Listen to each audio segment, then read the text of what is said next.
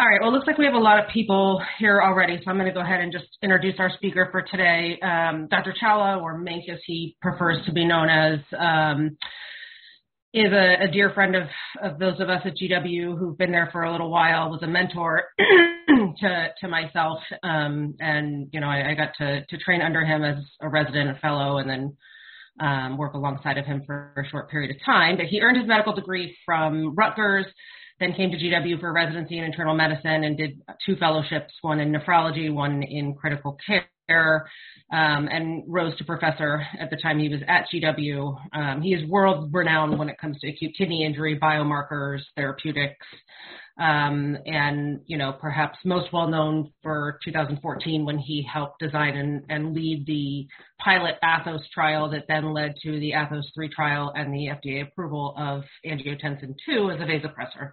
Um, he holds appointments now at the University of California at San Diego and the San Diego VA Hospital. Um, he served as chief medical officer for La Jolla Pharmaceuticals and now for Silver Creek Pharmaceuticals, and is is really world known for his expertise in acute kidney injury and also for um, his ability to give a great talk. So, thanks, Mink, for for joining us today.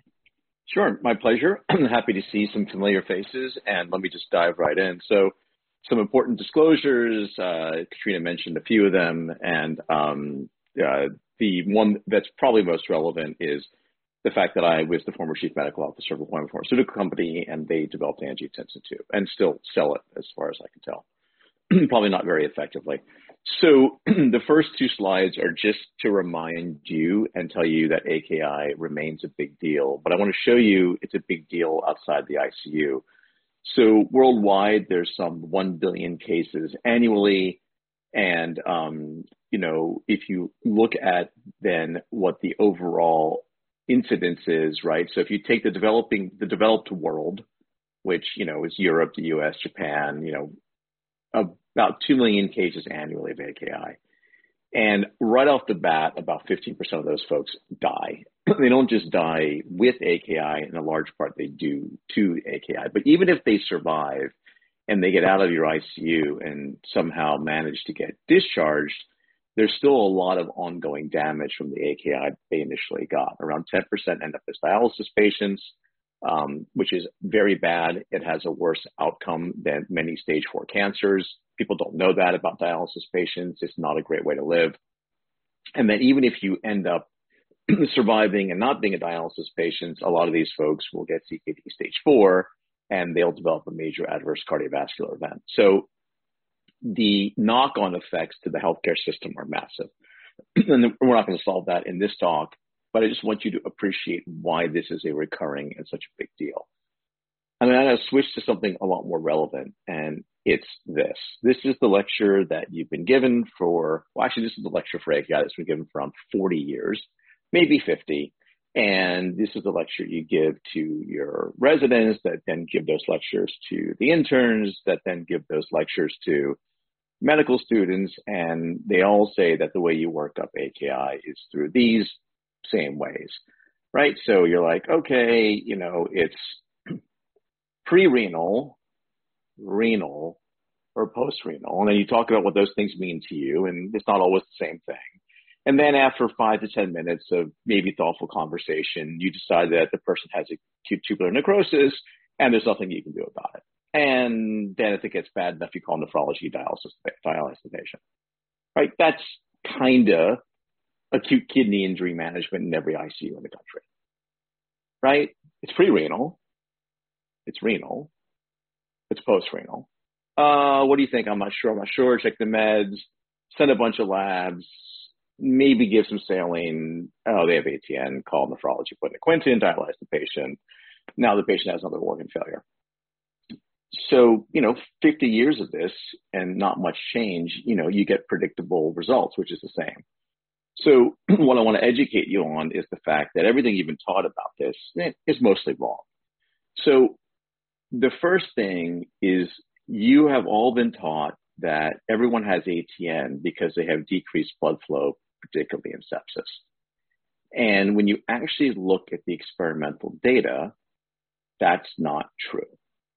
patients with sepsis actually don't have decreased blood flow.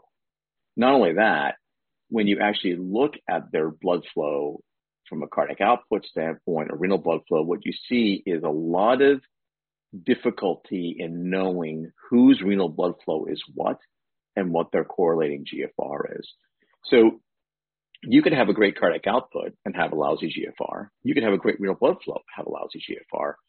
You could have a medium cardiac output and a really medium renal blood flow and have a really great GFR. The point here is that in most patients in septic shock, the renal blood flow is in fact not decreased.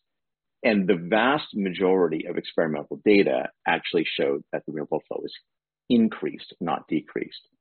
The best example of this is data done by Rinaldo Bellomo's group. They took a bunch of sheep and they gave them a continuous infusion of E. coli. And what they showed very beautifully is the renal blood flow goes up, not down. And th- this has actually now been shown in humans as well, but this is the highest granularity data. But this is the most important part. Renal blood flow is increased. The creatinine clearance goes down despite a really good blood flow, and the FeNA goes down. So increased renal blood flow, good cardiac output, decreased creatinine clearance, decreased FeNA. And then when you actually look at human histopathology data, there's no ATN. Okay, so I'm going to show you the best data here. This is done by the Hotchkiss group, and what they did is they looked at patients who died. Okay, they all died of septic shock. 12 out of 20 had severe renal dysfunction, meaning they were essentially on dialysis. Now, remember, all these patients are dead, and what they did is they did a ra- rapid autopsy. So they grab the patient, they die, they basically have consented the patient's family. So they all achieved profound hypotension, coded and died. They run them downstairs into the you know mortuary. They open them and they start biopsying them and taking organs and taking slides. So every patient is dead and has experienced a blood pressure of zero, and only one out of 20 has ATN. That's kind of low considering they had no blood pressure. Only one out of 20 has apoptosis. So just because you see little brown casts in the urine doesn't mean they have ATN. Acute tubular necrosis is a histoplastic diagnosis of the kidney tissue itself. The human data does not support ATN at all, in fact. And I think it opens an interesting question is why is there so much dysfunction without disease? Some have suggested this notion of hibernation, but we've gotten a lot smarter and we have a better sense of what this is. And what you're looking up at the top left is a well perfused kidney. And then what happens is, is that if you then make the kidney ischemic by giving it a bunch of air bubbles temporarily, what happens is, is during its recovery phase, you get this vast, vast microcirculatory defect. And when you now do this in a sepsis model, and this is what you're looking at here on the top middle right, this big green kidney, that's a kidney that's been given LPS. So this is shock. So when you give a kidney shock, even if it has good blood flow in cardiac output, what you see is the kidney develops this profound microcirculatory defect. And this is the problem. This is what's causing acute kidney injury it's not ATN, it's microcirculatory defect. Basically, all the blood is going into the kidney, but it's just going to the wrong places, and you're not able to affect GFR. So the reason this is important is I'm going to try and spend time in this talk telling you what you can actually do about AKI, but I want you guys to just know something really simple and basic. It's not ATN. There are no compelling data to suggest it's ATN. And when we actually do kidney biopsies, we don't see the ATN. And no one in your ICU who has acute kidney injury gets a biopsy on a routine basis. It like never happens. So you just have to disabuse your notion of the fact that not only is it not ATN, meaning necrosis, it's not likely apoptosis either. And so microvascular dysfunction appears to be a huge critical component of acute kidney injury. And um, this is a big issue because there are some things you can do about it, but you can't fix a problem if you don't understand it. So the other really important disclosure I have is that I hate nihilists. Now, all of you who are in critical care, which suggest you're not nihilistic, but there's lots of specialties around you that tend to be nihilistic about critically ill patients. And so they just kind of roll into the ICU and they're like, I don't know what we can do about it. Should we even dialyze the patient?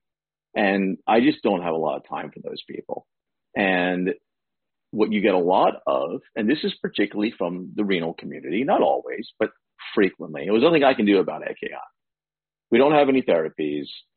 Uh, we do everything we're supposed to do already nothing works, and all the trials are negative. And I usually respond with something like this. If you don't think you add value when you come into the ICU, don't show up. Because if you don't think you add value, you probably don't. And if all you're going to tell me is follow the guidelines, man, you are going to be replaced soon. And the sooner the better. So I'm going to try and spend the next 30 minutes and leave a lot of time for questions on what you can actually do about AKI that's evidence based. And if you're lucky, you have interested nephrologists who care about AKI at your institution.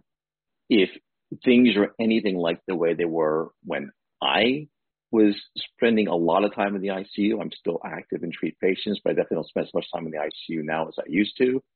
There's a lot of showing up and waiting for an indication for dialysis. And in general, you guys know that. Don't call nephrology until you need dialysis. But there's still a lot of things that you need to be able to do in the meantime.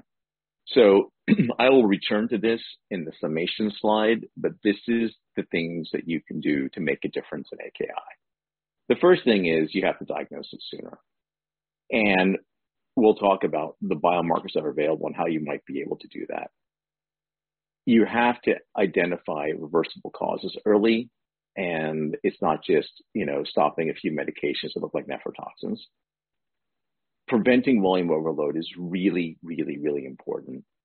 And i'll show you some data about high renin patients and how vasopressor selection is useful. So if you didn't already know this allow this to be a really important lesson. Serum creatinine sucks. It's late and lousy. And here is the reason why. Your creatinine only goes up when you've lost like 60% of your creatinine clearance. By the time it goes up, you've missed the boat. And remember, you're typically slamming patients, particularly your septic inflammatory with fluid. So you're even further undermining your creatinine signal because you're diluting it, because you're increasing the denominator of the fluid of the patient. Creatinine is terrible, and urine output is a really late, late biomarker. So if you want to do something about AKI, you have to diagnose it earlier, even if you don't have drugs, just to find early potential causes. So these are data that uh, I was the co-PI on for for a new kind of biomarker, which is now officially known as NephroCheck, but this is TIMP2 and IGF-BP7.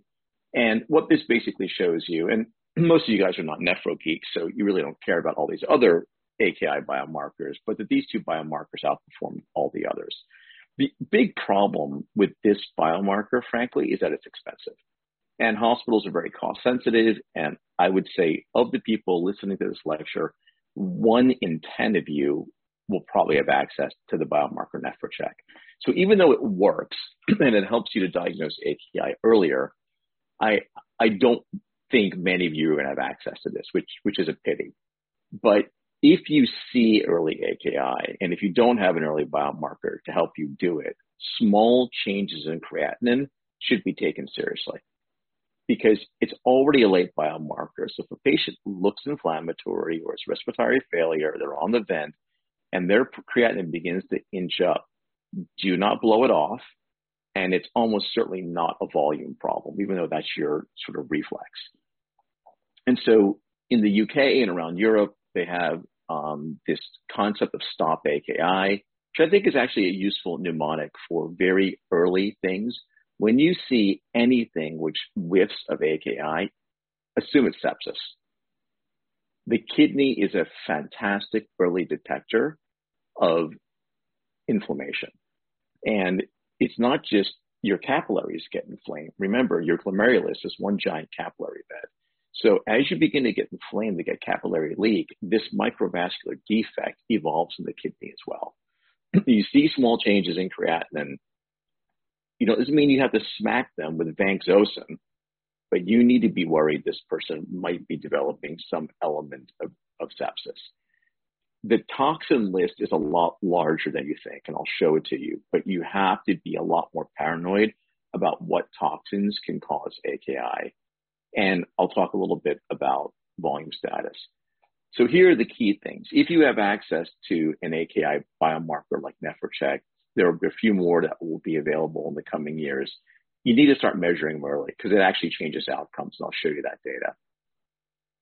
You need to understand hemodynamics and you need to understand how to use your ultrasound probe. If you're thinking about doing orthostatics in the ICU, you need to reconsider critical care as your selection of your specialty. Okay, you have to be able to get in take an ultrasound probe, look at the IVC, look at the hepatic vein, really get a sense of objective measures of volume status. You need to get really good with all forms of cardiac output monitoring from bioimpedance, cheetah stuff, all the way through PA catheter. Even though it doesn't change outcomes, believe me, I know, I've heard it. You know, FloTrac and everything in between. If you cannot understand the patient's cardiac output and volume status, you're not going to impact many critical care diseases effectively. This is standard. Every nephrologist asks you to do it before they show up to see your patient, which is rule out obstruction. That's always a good thing to do, and it's probably not ever harmful to get renal ultrasounds because sometimes you get faked out and the patient does have obstruction.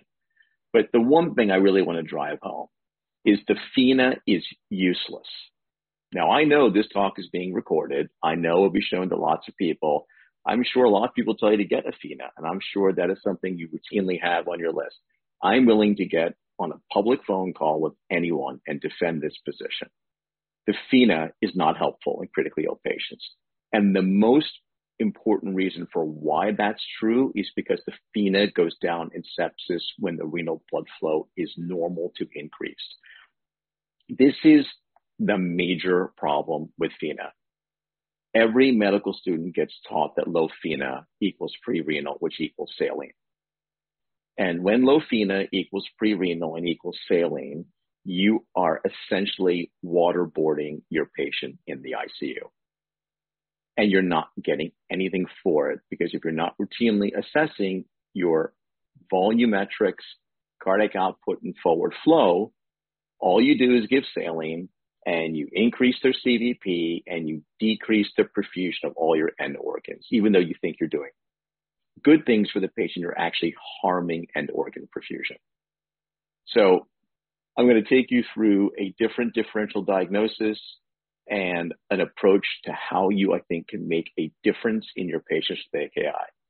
So the acronym is Moyles GT. If you're Jewish, this will be funny. If you're a Jewish male, you might be a little bit sad. Maybe not, maybe yes. You can make up your own acronym. I'm not great at acronyms, but this was the first one that came together with the letters on the mnemonic. Katrina, I hope you're not peeing your pants. Okay, so the first one is really important, which is microvascular. Most patients that you're going to take care of who have acute kidney injury are going to have a microvascular defect. Now, the bad news is there's not a whole lot you can do about it. There's a little bit, but it's usually from sepsis and inflammation. Patients with chronic kidney disease who have superimposed stuff, they get microvascular defects as well, and theirs is harder to treat. But you have to understand that the microvasculature is really important and is actually important for all end organs, but the kidney is the one that tends to have the worst misbehavior by getting dysfunction. You have to deal with the obstruction issue, so that's standard. I mentioned that earlier you do have to think very aggressively about what nephrotoxins are on board, and it's not just aminoglycosides. There is a vast, vast list of things that cause nephrotoxicity, and a lot of them are drugs you use on a regular basis that you don't appreciate. For example, vancomycin is a nephrotoxin. I know people say and they argue about it. I'm telling you it is. I can defend it. Zosyn is a nephrotoxin and you guys give vancomycin to everybody at the drop of a hat. These are not obvious to people. They don't think to stop the Zosyn in a septic patient if they have AKI. But if the AKI is very severe and you're worried that potentially Zosyn is involved, that's important. And Vanc and Zosyn, by the way, are synergistically nephrotoxic. I think the one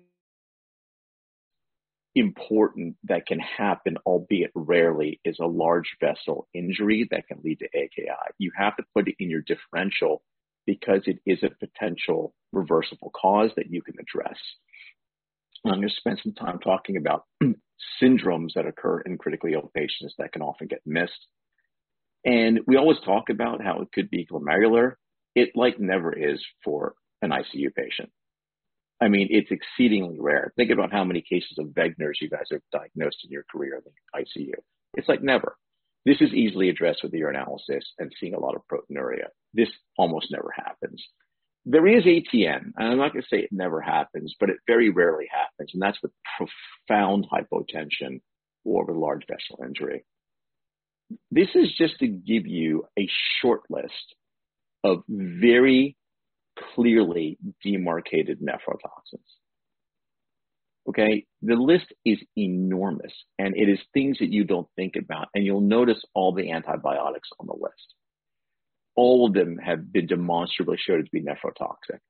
So if you want to take AKI seriously, you have to be thoughtful about drug selection, antibiotic selection, and getting rid of drugs or changing them out sooner and more thoughtfully in the patient's clinical course. I'll let you guys look this stuff up. I don't have to, you know, hit you with a giant list for you guys to memorize. There's no point in memorizing it. What you want to do is for any patient who has AKI, whether by you see early changes in their nephrocheck or early changes in creatinine or just clinical gestalt, you need to be thinking about what of these medications you must have and if you need to switch out, what you can switch out to that achieves the same goal. Okay, the large vessel injury happens. And you, this is typically seen in a patient who has really good renal function, is not terribly inflammatory, has something else going on, and has an abrupt loss of urine output. This can be from aortic dissection. IVC thrombosis can do this. Abdominal compartment syndrome, even though it's not a large vessel injury, can behave this way. And things that cause severe renal congestion. And these are things you have to think about because if it's not your differential diagnosis, it won't occur to you. I think the good news here is this is exceedingly rare. I want to spend a little bit of time on this. There are syndromes that occur in critically ill patients that are difficult to diagnose. You have to be alert for TTP and atypical HUS types of syndromes in critically ill patients. And the only way you will know this is to check the blood smear. And you have to have a low threshold to do this. In a patient with AKI, any significant platelet de- deficit or thrombocytopenia, and even if it's not below 100, it's just had an acute change from like 200 down to 100, that's a clue. And I think it's a good habit in a patient who isn't obvious in their AKI symptomology to check their blood smear. And you should be doing that on a much more routine basis. Abdominal compartment syndrome happens a lot more than you think. It should be in your regular practice to routinely check the intra-abdominal blood pressure. And that's one of the recommendations I'll show you in the last slide. Tumor lysis, you'd be surprised how many times a patient can have spontaneous tumor lysis. They didn't even get chemo and they may not even have a cancer diagnosis. The way you check for this on a regular basis is check a uric acid in the patient who's behaving differentially cardiorenal syndrome, you kind of have this notion this only happens in patients who have heart failure, and that's not necessarily true. These are basically patients who have very high CVPs for a variety of reasons and lose perfusion to their end organs. The way you address this is you routinely have to use your ultrasound probe during your physical exam and look at the IVC, look at the liver, and check for congestion. If you think you can do this on physical exam, uh, you're wrong. Um, and it's something you really have to get good at, which is looking at different vessels and getting a sense of CVP. It doesn't always mean you need to put in a central line. Although I do think putting a central line in and checking the CVP is useful. Now, people will say things like, oh, well, CVP is not a good way to guide you for making decisions about cardiac output and giving fluid. I agree. But if the CVP is 18 and you decide you want to give them saline because the FeNA is low, you're making a mistake. Right? Period. There, there's no advantage to that. And not only that, as your CVP goes up, you're diminishing end organ perfusion. Cholesterol embolization, this is pretty uncommon. It still happens. It doesn't only happen to people who are getting an arteriogram. Patients who are freshly anticoagulated can do it. It's something you have to have at least in your differential diagnosis, otherwise you will miss it. hepatorenal syndrome is a syndrome you guys are probably pretty familiar with.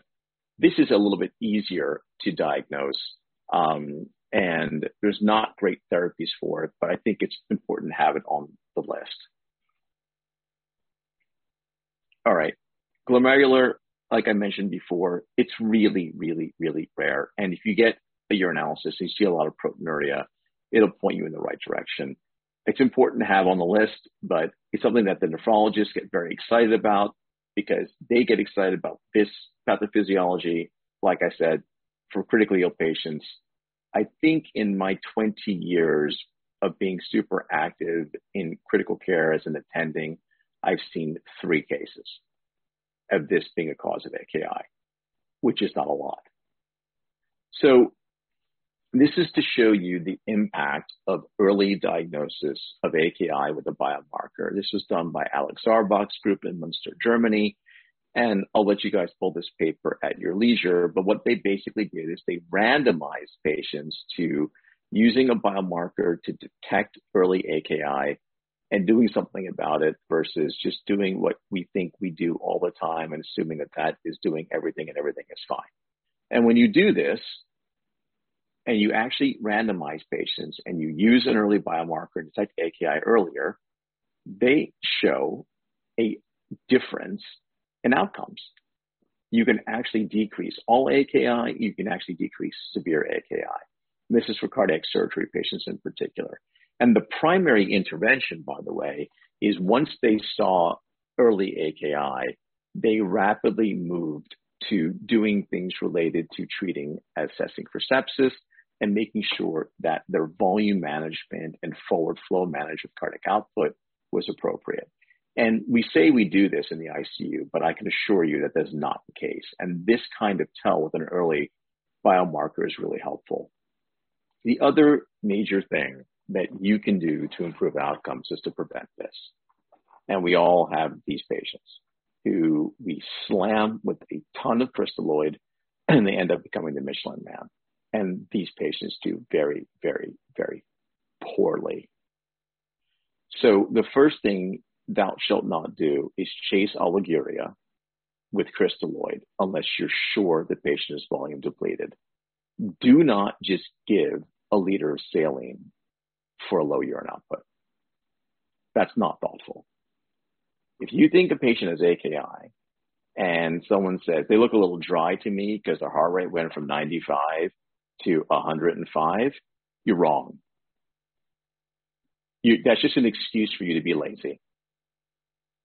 Most of these patients are not dry.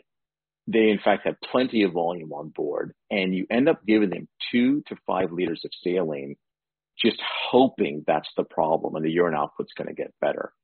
When you do that, you harm patients. Fluid is a drug. Treat it like a drug. And if you're not sure and they have a little bit of a creatinine increase, just do a furosemide stress test. So this is a test we actually developed at GW. Um, Danny Davison, who's now chief of critical care, um, second author on this paper. And what we basically showed is if you do a structured loop diuretic challenge with furosemide, and yes, it needs to be furosemide, not some other loop diuretic, and I'm happy to explain the Q&A why. You give 1 to 1.5 mg per kg if the patient makes more than 200 cc's of urine, they're not going to progress to severe AKI in the next day or two.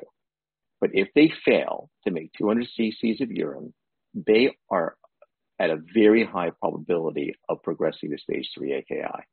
So every liter of fluid you give after you know this is a liter you're not getting back.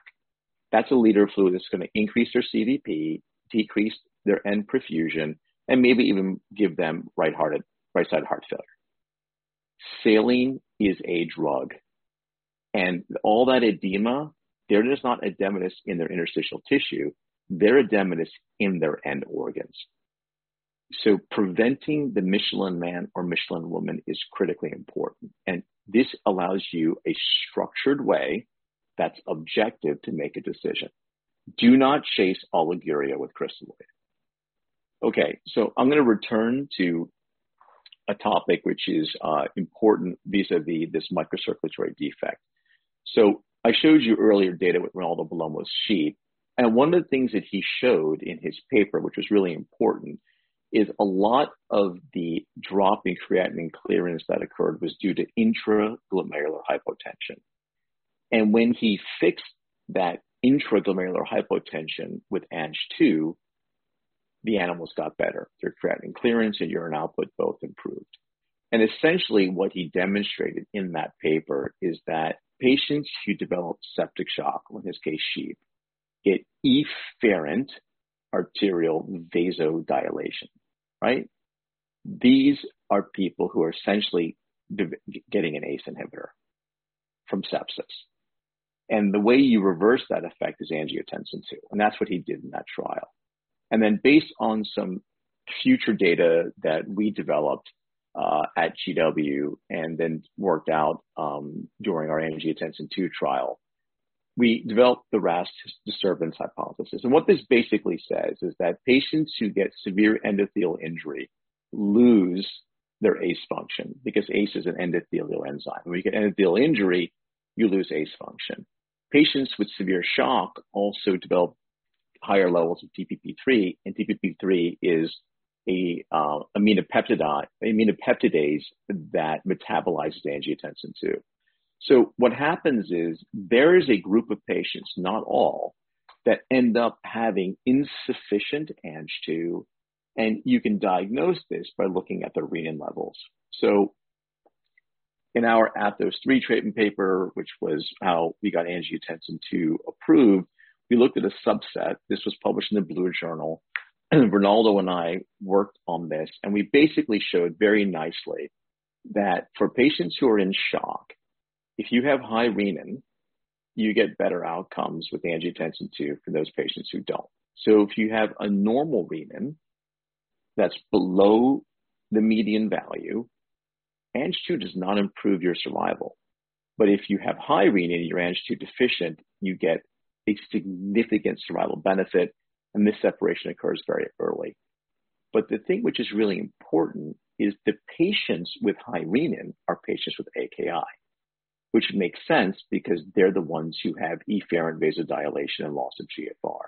So a lot of you are saying, well, I don't have renin available in my ICU. Even though it's a $3 test, that's probably true. It's certainly not on your iStat, and your lab would probably take four or five days to turn it around. The good news is you don't need to figure, you don't need to measure it to figure out which patients have it. If you look at the median value of the overall population, it was 172. If you look at patients with AKI, with severe AKI, it's almost double that, right? So if you're looking for patients who have high renin, it's your AKI patients. And so if that were true, what you'd expect is when you give those patients ANG2, they would have better outcomes. And these are patients who all have acute kidney injury on CRT. And when they get angiotensin 2, they similarly have a statistically significant survival benefit.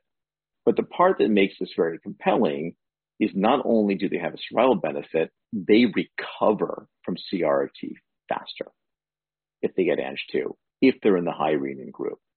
And so what that basically means is there are a few concrete things that you can do to make a big difference in taking care of critically ill patients with AKI. And I'm going to review this in this final list.